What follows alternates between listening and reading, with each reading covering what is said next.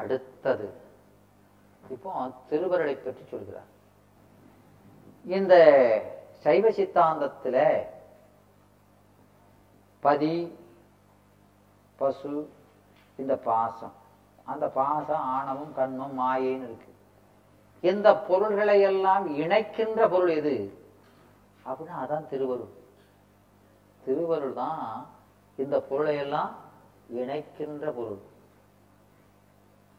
இல்லையா? இந்த பொருளோடு எல்லா பொருளோடும் இணை கலந்திருக்கிற பொருள் இந்த திருவருள்.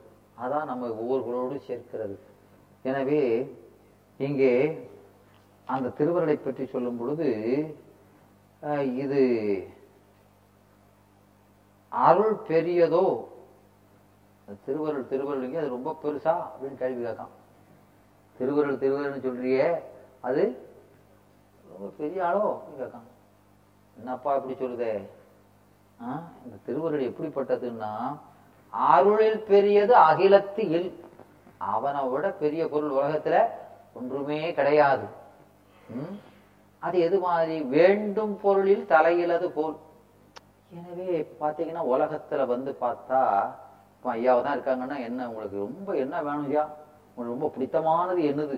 அப்படின்னு கேட்காரு கடவுள் அப்படின்னா அது ஏதாவது ஒன்று சொல்கிறாரு பெரும்பாலும் பணம் செல்வம். சரி இந்தா கொடுத்தாச்சு அப்படின்னு கொடுத்துட்டு போயாச்சுன்னு வைங்க.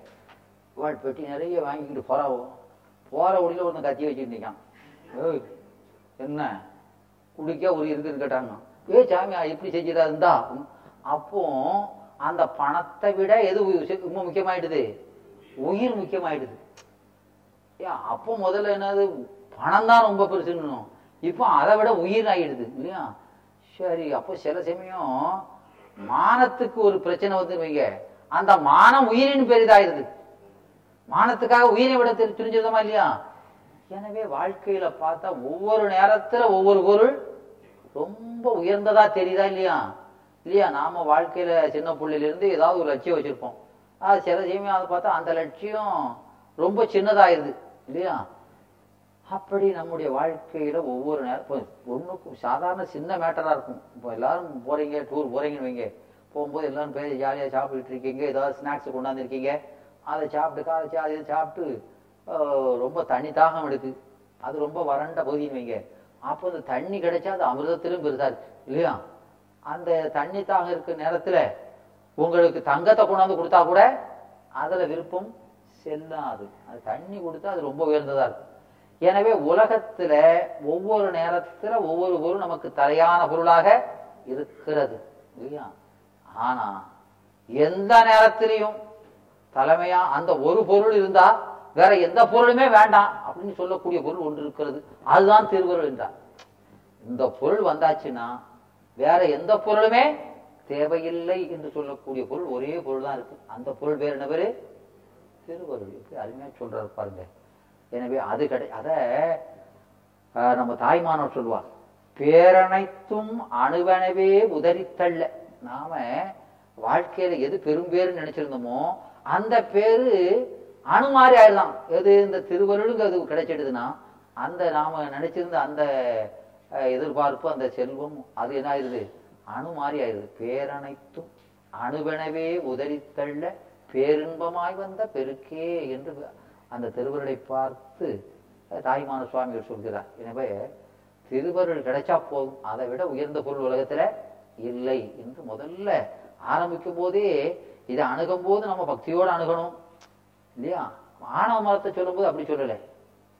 இல்லையா? ஆனா திருவருளை சொல்லும்போது எப்படி சொல்றாரு? ஆஹ் அந்த அதை அதை படிக்கும் போது எப்படி படிக்கணும்னு சொல்றாரு? பக்தியோடு இல்லையா?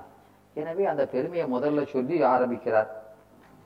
அப்புறம் இது அப்போ அந்த பொருள் உதவி எது மாதிரி இருக்கும்? ரொம்ப உயர்ந்ததுன்னு சொல்லி அது உதவி எப்படியா இருக்கும்? அதை சொல்லும் இது மாதிரி உதவும். அப்படின்னு ஏதாவது ஒண்ணு சொன்னா தானே. நமக்கு உலகத்துல எது உபகாரம் செய்யற பொருள் அதானே பார்ப்போம். இது எப்படி உபகாரம் செய்யுது அதை சொல்லியா? நான் அதை ரொம்ப நல்லதுன்னு ஒத்துக்கிடுதேன் அப்படின்னா. அதுக்கு சொல்றாரு. பெருக்க. எதை பெருக்க? வீணை பெருக்க. வினைகளை செய்வதற்கும் அந்த பயனை நுகர்வதற்கும் நுகர வினை பயனை நுகர பேரொழியாயெங்கும். அதாவது ஆஹ், உலகத் தொழிலை சொல்லும் பொழுது திருக்குறள்ல நிறைய இருக்கு. அதாவது உ- உழவர் உலகத்தின் அச்சாணி. வருதா இல்லையா திருக்குறள்ல? ஆ? எனவே மற்ற எல்லாருக்கும் இந்த உழைவு தொழிலை செய்ய தவிர மற்ற தொழிலை செய்வதெல்லாம் இல்லையா? அவர்களுக்கும் அச்சாக ஆதாரமாக இருப்பது யாருன்னா அந்த உழவர்கள். இல்லையா? அப்படிதானே ஏன்னா அவர்களுக்கும் உணவு தருபவர்கள் இவர்தான். ஏன்னா இந்த உழவு தொழில் அது சிரமமான தொழில் உடல் உழைப்பு அதிகமாக உள்ள தொழில். மற்ற தொழில்ல உடல் உழைப்பு கம்மியா இருந்தா கூட இந்த தொழில் தான் முதன்மையாக சொல்லப்படுகிறது இல்லையா? ஏன்னா அவர்கள் வாழ்வதற்கும் இவங்க தான் காரணமாக இருக்கிறார்கள் அது திருக்குறள் நிறைய பாட்டு இருக்கு. எனவே இங்கே அந்த உழவு தொழிலை செய்வதற்கு அதனுடைய பயனை அறுவடை செய்து அனுபவிப்பதற்கெல்லாம் எது வேணும்? சூரியனுடைய உதவி வேண்டும்.